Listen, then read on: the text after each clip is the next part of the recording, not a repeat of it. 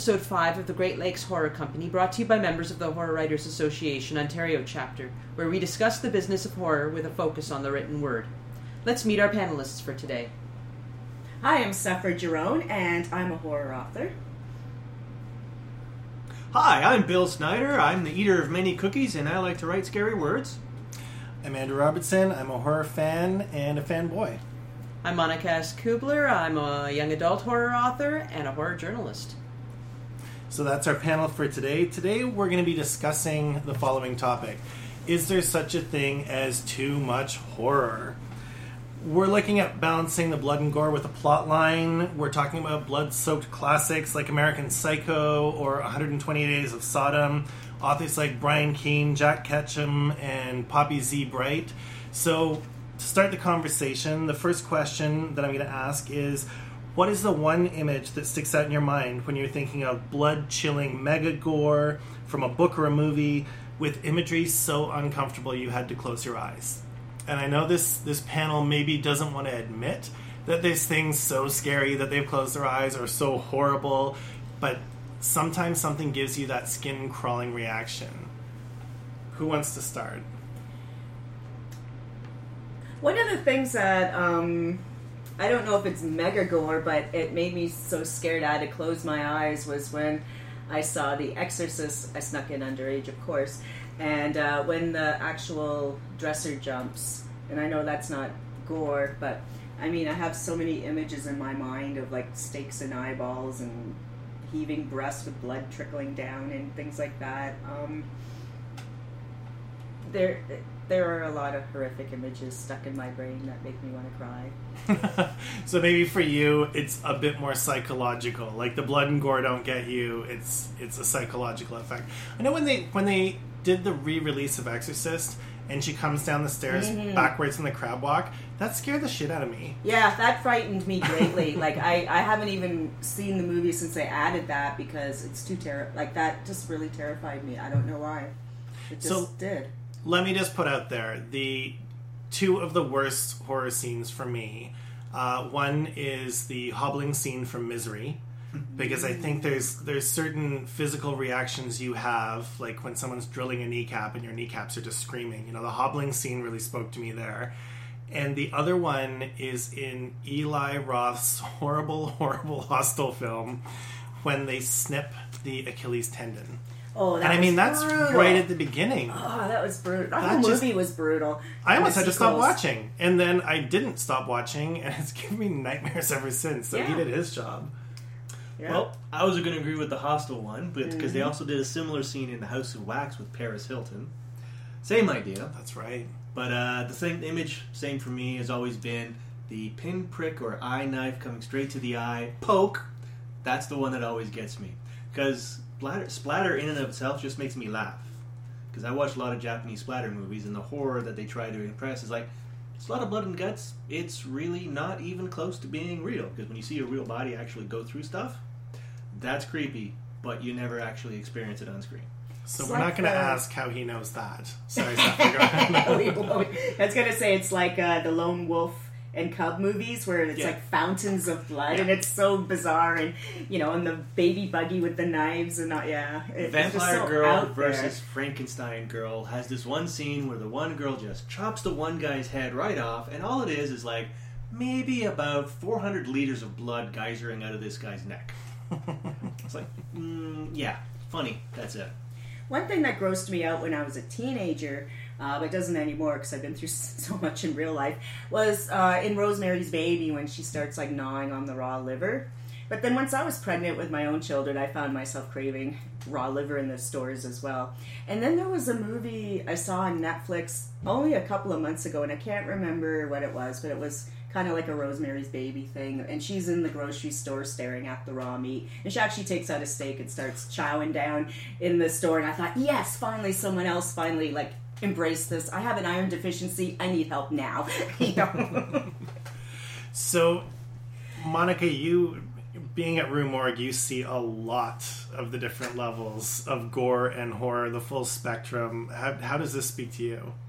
I'm kind of with Bill when it's over the top and it's like tons of blood and entrails and you know, just crazy, crazy amounts of gore. It's it's funny and gross and not really scary. Um, and I'm also with Sephera for the things that affect me affect me on a more psychological level. So for me, I really I can't watch extreme sexual violence against women at all, and that is something that, and that's a personal thing. I just I honestly can't handle it. I will not sleep. So you know, I think if you kind of went out there and you talked to every horror fan, every horror fan would have, you know, the things that don't bother them at all, and then the one thing that really gets under their skin for, you know, perhaps a reason in their past, or perhaps just because it's something that's always kind of freaked them out a little bit. I, I think that's probably why the the whole body horror genre freaks people out so much because the last thing you want is for your body to betray you in some way. Um, now, moving to the written word, we've got several HWA Ontario members that that have written in the extreme horror genre. Um, what are your thoughts on that genre, and are you a fan? And who are your favorites? I absolutely love extreme horror in the written form, which is really funny because all that stuff, like the extreme sexual violence against women, that I can't watch visually on screen because I find it incredibly traumatizing, I can totally read in books. On the written page, it doesn't bother me because I think when you're reading, your imagination is sort of filling in the blanks for you. And my imagination isn't going to fill in something that's going to traumatize me, no matter how fucked up the words on the page are. Whereas when I'm watching a movie, I'm not in charge of those images. The director and the film crew and everyone working on the picture are in charge of those images they're giving me. I think maybe with the written word, you can choose to slow down. I I know in high school when everyone was talking about American Psycho and oh you've got to read it and there's this scene and the habit trail and the gerbils or whatever. When I got to that part, I knew that I did not want to read it. And I admit, I skipped that chapter and I read the rest of the book. But that was, you know, that was my choice to move ahead. I've never gone back to reread it, but I mean there there is enough in there. I mean, it, I don't think I missed something. What Monica said. Perfect. well, extreme horror. Um, uh, we had a great heyday in the '90s. We had Skipp and Spector and Bill Nutman, Clive Barker was just bursting out. Um, uh, so many great horror writers, and I loved it. I I had come from. Well, I was about 15 or 16 when Stephen King started, so I was, I was teething on King, but then this whole new genre popped out, literally exploded out, and I loved it. I loved the splatter punk, and um, I had been a very squeamish kind of teenager, 18, 19, 20 year old, but then once I hit my late 20s, which is when splatterpunk happened, I was more able to read it and not throw up, and you know, and I loved it. I just thought it was so cool, and a lot of my work, you know, you can tell that I like that stuff. Cause a lot of my work is very extreme, and then I have work that's very quiet. You know, I think writers can do whatever they want. I don't think there's such a thing as going too far, and um, I know nowadays they're calling it. Oh, what are they calling it now? It's not a splatterpunk. It's not torture porn, but a lot That's of my favorite term that they keep using. Hmm? Torture porn. torture porn. Yeah, you know, and you have um. Oh, there's just so many people. I can't even. There, there's a lot of different names for it, but uh, you saying you know that you've you've written in the genre in in some of your work, and I think I know exactly what you're talking about. Virgins in a bathtub. um, in in your opinion, as a writer, what's what's the author's intent in taking things to that extreme? What is the the result or the feeling that you want your reader to get from that? Well, I guess with that sort of thing, like the virgin in the bathtub, you're, you're trying to prove how evil the the you know the the monster is or the character. You know, um, when people are doing extreme things, it should be because it's part of the story or part of the character's motivation. You just don't like throw it in. Well, I guess some people do, but for me, I try to have motivation, and for me, it's to show, you know, like this is bad and. I think part of it comes from it takes a lot to scare me these days, and I'm really just trying to scare myself. And, and that's what happens when you read and write a lot of horror for, you know, 20, 30, 40, 50 years. is you get jaded, and it's gets. You know, I guess it's like a drug. It's harder to get the high. You know. So when I'm writing, I always try to write something that I myself would want to read, and yeah, so that's why I raise the bar on myself a lot. Bill, for yourself, I know that you watch a lot of films. You know, you've got books, films, reading, etc. What uh, for you? What's the intent? I think maybe I'm asking you more as a fan. When you watch it, what do you want to get out of it? Well, on the one side is exactly what Sephera said: is um, you're trying to explore and show the depth of how bad that character is. Uh, talking partly to what Monica was saying about the sexual extremes in some cases. I won't mention Dario Argento's Mother of Tears. Don't watch that. Um, they're showing an extreme amount of okay, what's really bad in the world? What's really bad going on in society? What's bad? How bad can humanity get at some points? And then the idea being is to somehow show the good characters getting past that.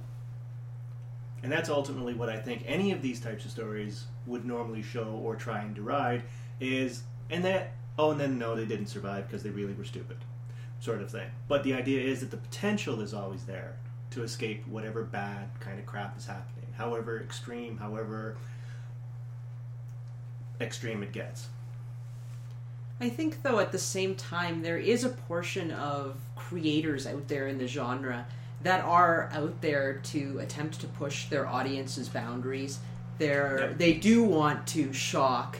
They do want to titillate, perhaps in ways that people aren't used to be, you know, used to being titillated.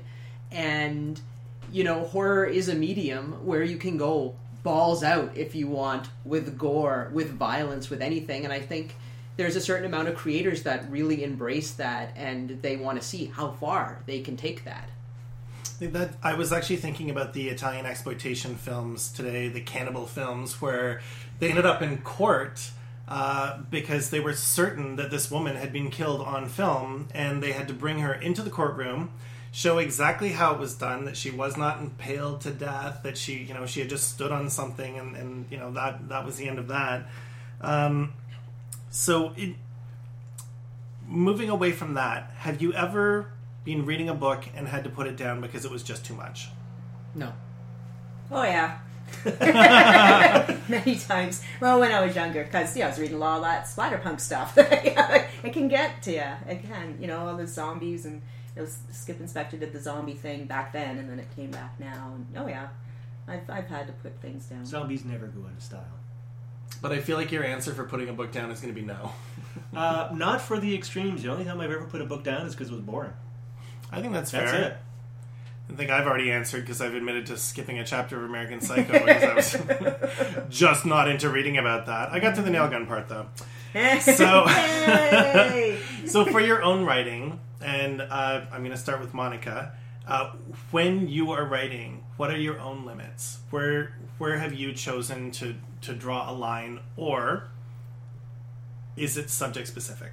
It's subject specific. I write for uh, I write for a teenage audience, so you know there's elements of extreme horror and certain types of violence that you can do a lot with YA these days, but there's still places where you're not going to go.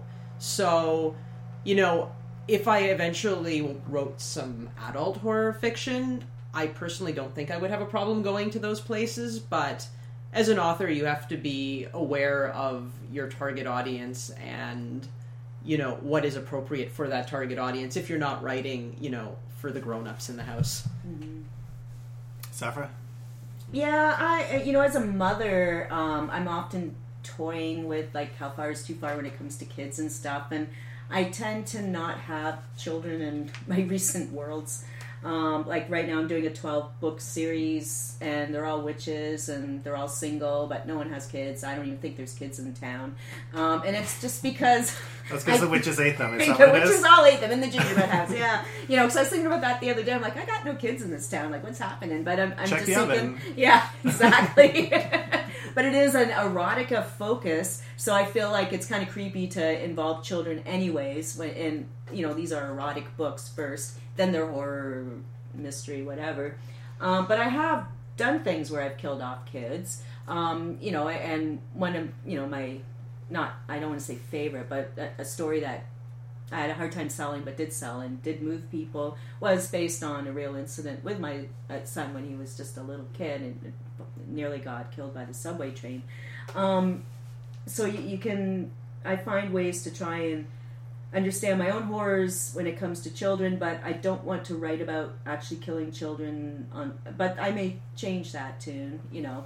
Um, and when it comes to animals, I'm a huge animal lover, but I have killed animals in my books, and I'll probably kill some in future books. I doubt I'll kill any in this 12 book series I'm doing because romance audience probably doesn't like that. So no dead unicorns. We know no that's not going dead to happen.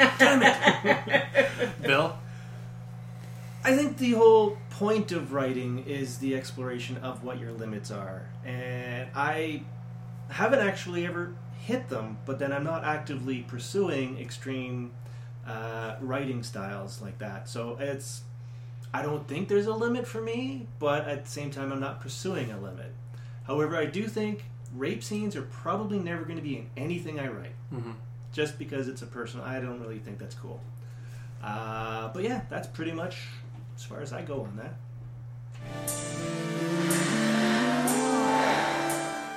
Moving to our interview segment now, for this episode, Suzanne Church will be speaking with Sandra Kasturi.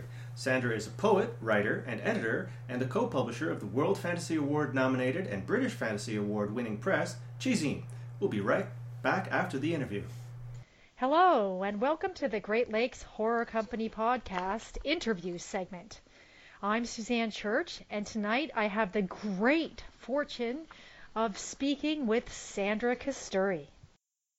Sandra is a poet, writer, and editor, and also the co publisher of ChiZine Publications, winner of the HWA Specialty Press Award, World Fantasy Award, and British Fantasy Award. Born in Estonia, to an Estonian mother and Sri Lankan father, she now lives in Canada. She is the co-founder, with Helen Marshall, of the Toronto Specfic Colloquium and the National Chiaroscuro Reading Series. So, Sandra, the ChiSeries has taken on a life of its own. Separate from ChiZine, spreading from Toronto to cities across Canada, including Ottawa, Peterborough, Winnipeg, Vancouver, and Guelph. Please tell our listeners who might never have attended one what makes a ChiSeries night so awesome.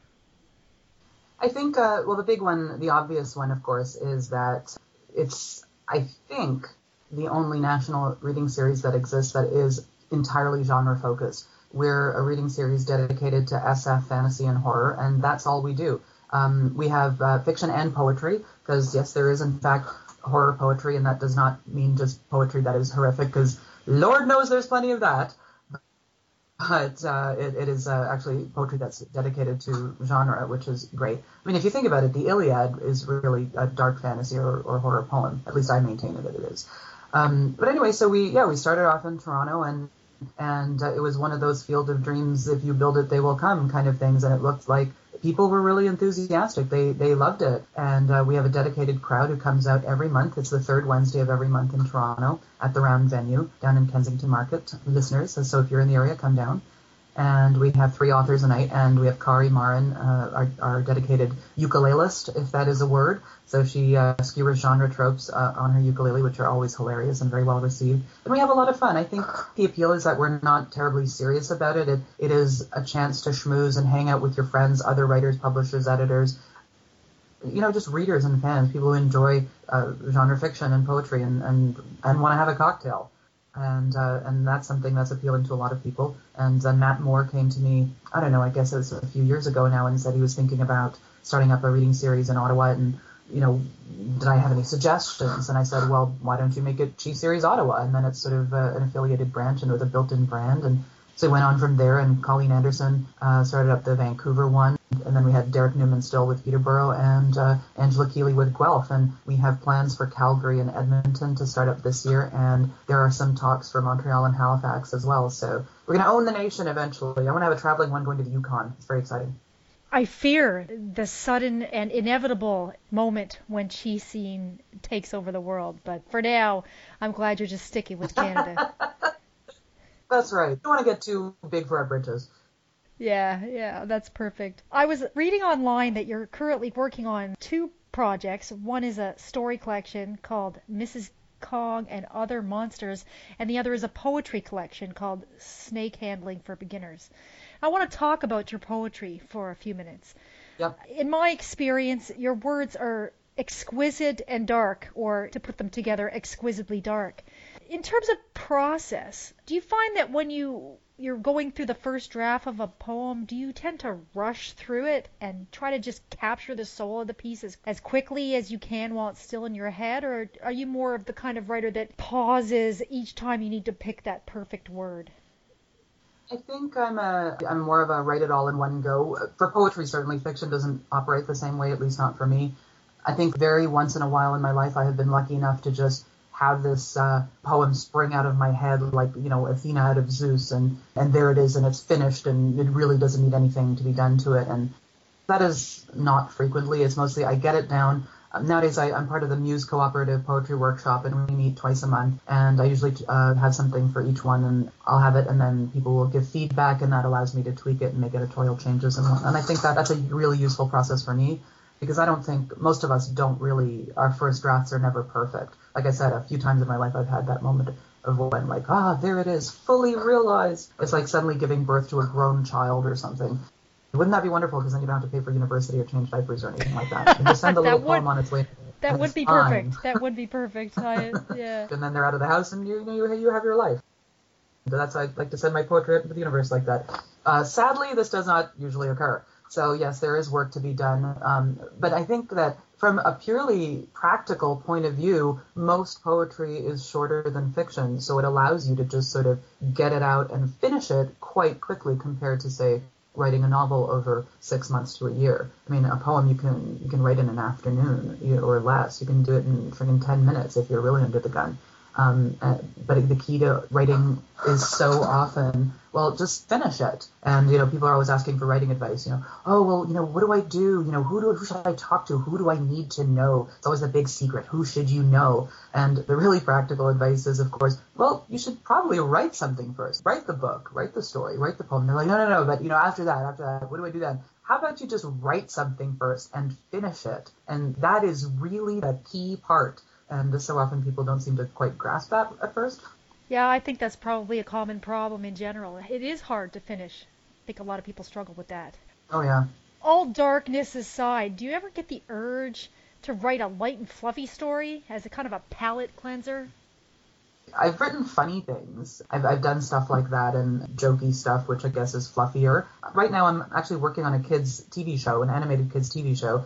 But even that is is a fantasy series and so on, and certainly has dark elements because it's fantasy. Of course, the basic fantasy tropes are good versus evil, so it, there is that. So there is some darkness in that, but I think that is probably much more lighthearted and, and friendly. It's not all the darkest of all dark, dark, darkety darknesses, which, by the way, is an anthology I totally want to do, and we'll call it that. But uh, yeah, sometimes I want to um, be in that anthology. yes, uh, Michael Rowe and I uh, talk about that all the time. We think it would be absolutely hilarious you know, I think maybe it's. I mean, is it my nature? Is it is it just that this is what I'm attracted to? Is the darker side of things? I don't know. Possibly. Well, next I think I will address the glory that is ChiZine Publications, which includes, of course, uh, the ChiTeen Young Adult line and the ChiGraphic, the new graphic novel line. From the very beginning, when you and Brett Savory sat down to to map out this new venture, did you think to yourself, did you see or have a sense of the size and scope of what ChiZine would eventually become? Uh, no, we had no idea. I think it's adorable that you think we sat down and planned any of this. Uh, that is completely not the case. Um, for those of uh, the listeners who don't know, um, ChiZine Publications uh, actually came out of uh, ChiZine.com, the online magazine that Brett started back in 1997, and then I came on board in 1999, and, and it was the full title is the Chiaroscuro Treatments of Light and Shade in Words which of course is unwieldy. So you know you just call it chizine.com, and uh, we're paying writers pro rates for their short fiction and poetry, and and uh, won a Stoker Award, and it was all very exciting, and and we loved it. And then Brett actually said to me. In, in 2008, what do you think? You know, about doing ChiZine as print books? And I literally that that was the conversation. What do you think about doing it? And I said, ah, fuck it, let's do it. And that is how great business decisions get made. Is I, you know, I love to tell this story. And we did two books that first year, and uh, and then the next year we did five, and the year after ten, and then twelve, and now we're up to like do I think between twenty to twenty-two print books a year, and another. And all of our books are of course ebooks, but we also do another three or four ebook only releases per year now too. Um, and and really, we, it was just kind of like, well, we like to read this kind of stuff, and we like it as books, so maybe other people will too. And uh, and other people like what we were doing, and we were lucky enough to get uh, global distribution, and, and it all built up and kind of snowballed over time. So, you know, I still can't quite believe that uh, it's become what it is. It's it's it's great. I mean, we never sleep or anything, but you know, it is good. we're glad that you don't sleep because I think I can speak collectively for most of your readers that your stuff is brilliant and everybody does love the dark. And you have embraced it wholeheartedly and done such a great job. I'm just going to say one thing here, which I, I love this line. Um, uh, Peter Watts, uh, who writes some wonderfully dark science fiction, he said that I can't believe that you've made a business out of basically just publishing your friends. So, and I just said, well, we are lucky enough that uh, all of our friends are brilliant writers, so that turned out quite well, I think. yeah, I think it's a win-win for everyone. Now, your work has appeared in so many different venues On Spec, Prairie Fire, the Tesseract anthologies, Evolve, Chilling Tales, of Vernon Green, Transversions, Taddle Creek, Abyss and Apex. Should I keep going? I don't know. But there's so many places that your work has appeared. Do you have to have, you know, a dedicated shelf in your house just for all the different places that your work has come out? There was a point at one point I did because uh, most of most of what I published, in fact, is poetry. I've, I haven't published a great deal of fiction, to be honest. And then the poetry was just you know, I had a little shelf in my poetry section because, of course, all of our books are separated by genre because we're OCD nutcases. But then it was, I found that irritating because then it wasn't alphabetical like it should have been. So I find that I found that annoying. So then everything just got shelved, so it was alphabetical. And the anthologies were at the beginning of the section shelved by anthology title because I didn't always remember the editor. And uh, and so that for my own personal sense of tidiness and how things should be shelved worked much better than having my own personal shelf, which looked sloppy. The librarian and you took over. Yeah, it's true. And well, my mother, my mother was a librarian, so I, I, I come by it honestly. With February just finishing, we spent the month discussing women in horror. Given your experience editing dark fiction written by women, do you think they bring a different perspective to the fiction table?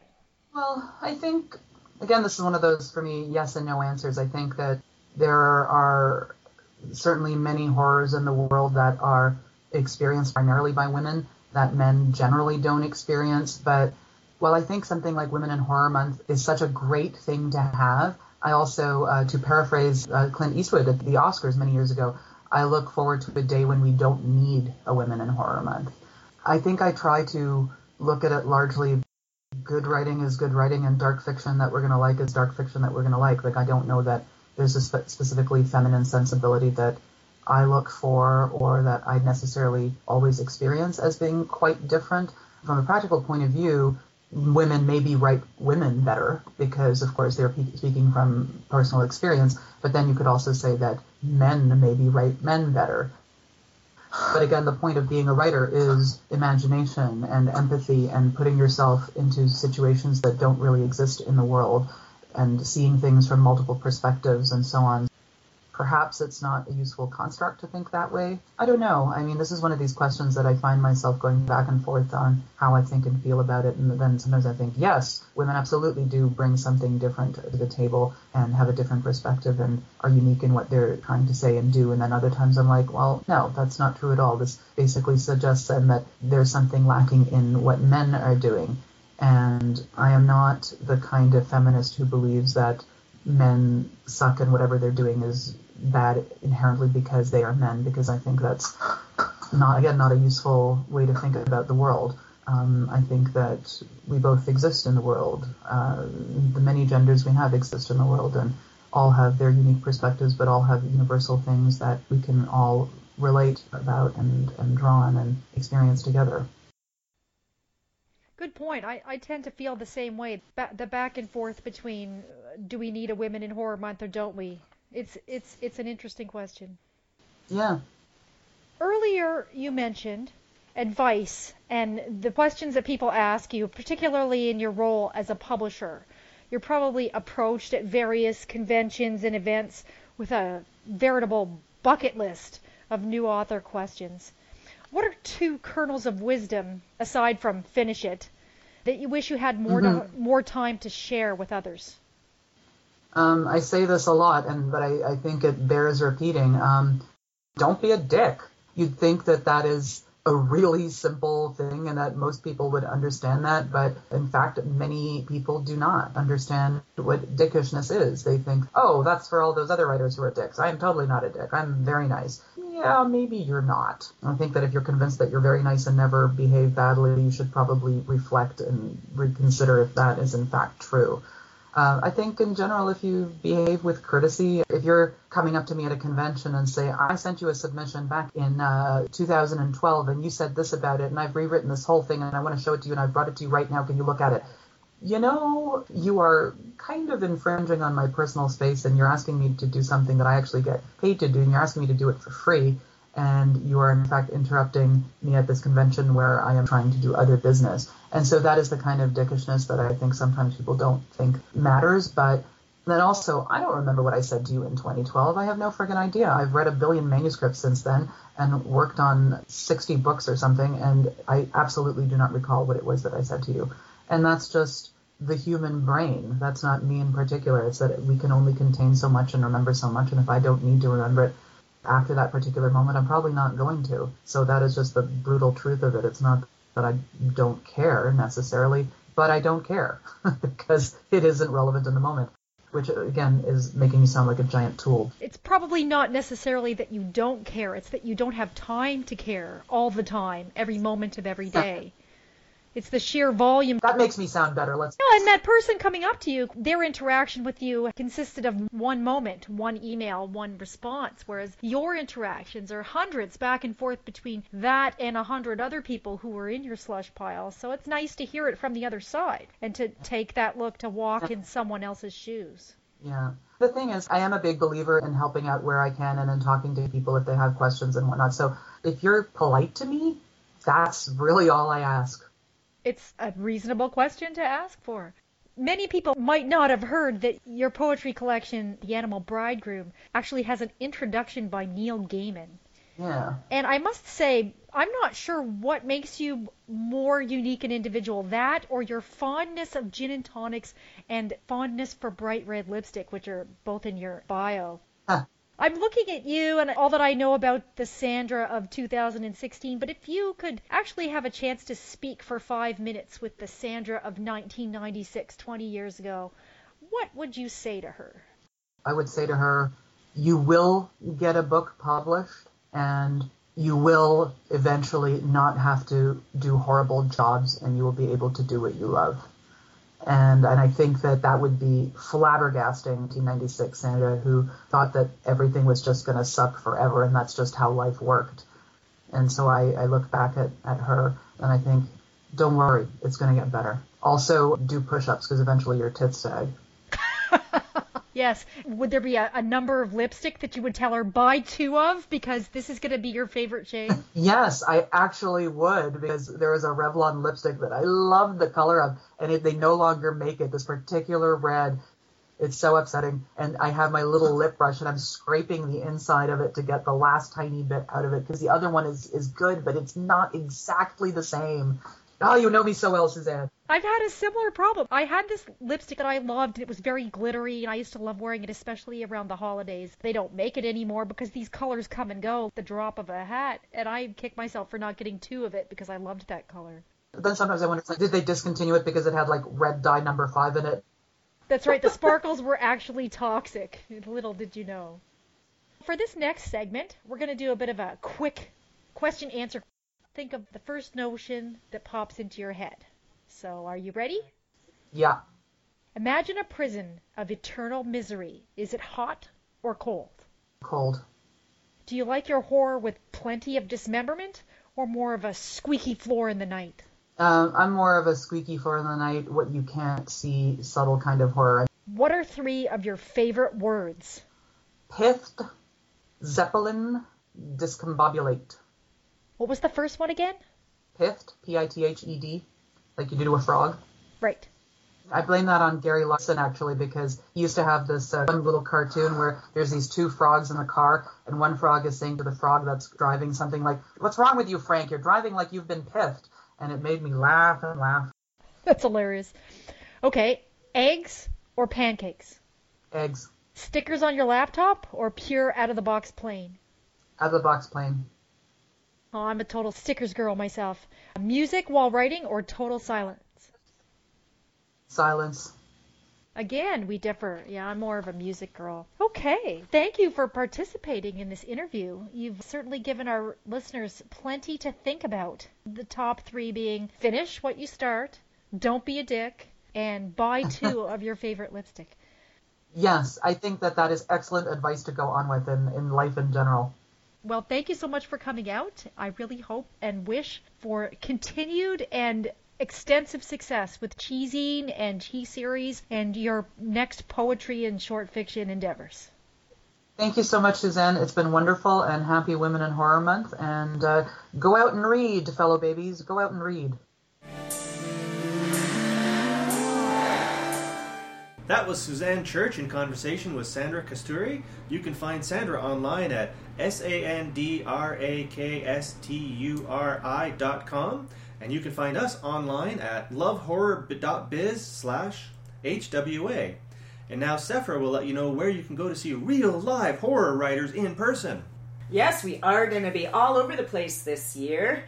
Uh, the Horror Writers Association Ontario chapter is going to have a booth at Toronto Comic Con on March 18th to 20th. So please be sure to come by and see us, and we will have prizes and we have buttons, and we may even be able to uh, model some t shirts for you. And after that, we ha- we will be at Las Vegas, um, not as the official chapter, but the Horror Writers Association StokerCon 16 is uh, May 11th to 16th in Las Vegas, and this also is the Stoker Award Banquet and Horror University. Uh, where you can take courses to learn how to become a horror writer, and all sorts of fantastic guests of honor like Jack Ketchum um, will be there. Now, there is also Dark Carnival in July, July 9th and 10th, uh, put on by Rue Morgue magazine. We, the HWA Ontario chapter, will have a booth there. And going back to April, we have Ad Astra here in Toronto. Now, the chapter will not officially have a booth at Ad Astra, but a number of us will be on various panels or see us drinking in the green room, whatever. Just come by, say hi, and uh, ask us about the HWA and how you too can join. Um, the World Horror Convention is the same weekend as Ad Astra, so if you're not in Toronto, make sure you get your butt over to Provo, Utah, and hang out with some of with Brian Keene and uh, Jeff Strand and a whole pile of horror greats uh, who are going to be at the World Horror Convention. In July, um, not only is there Dark Carnival, but there's Necon, which is in Rhode Island. That's the third week of July every year. It's been going for about 30 years with special guest Joe Hill this year, and a number of HWAers are often seen at Necon. And what happens at Necon stays at Necon.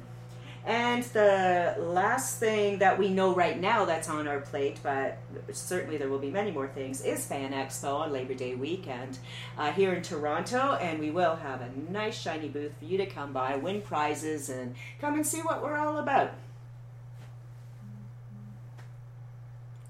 Join us next time when we talk more horror and feature an interview between author Crystal Burke and special guest Linda Addison. And tonight we're going to close with something a bit different. We're going to close with a full length version of our theme song. The track is called Beauty Wounded by Leslea Kurvoist, and that's from her EP, The Songs of Amergan. You can find Leslea on Facebook at facebook.com slash Leslea Sings. That, that's L E S L E A, or at reverbnation.com Leslea Sings. Until we meet again, unpleasant screams.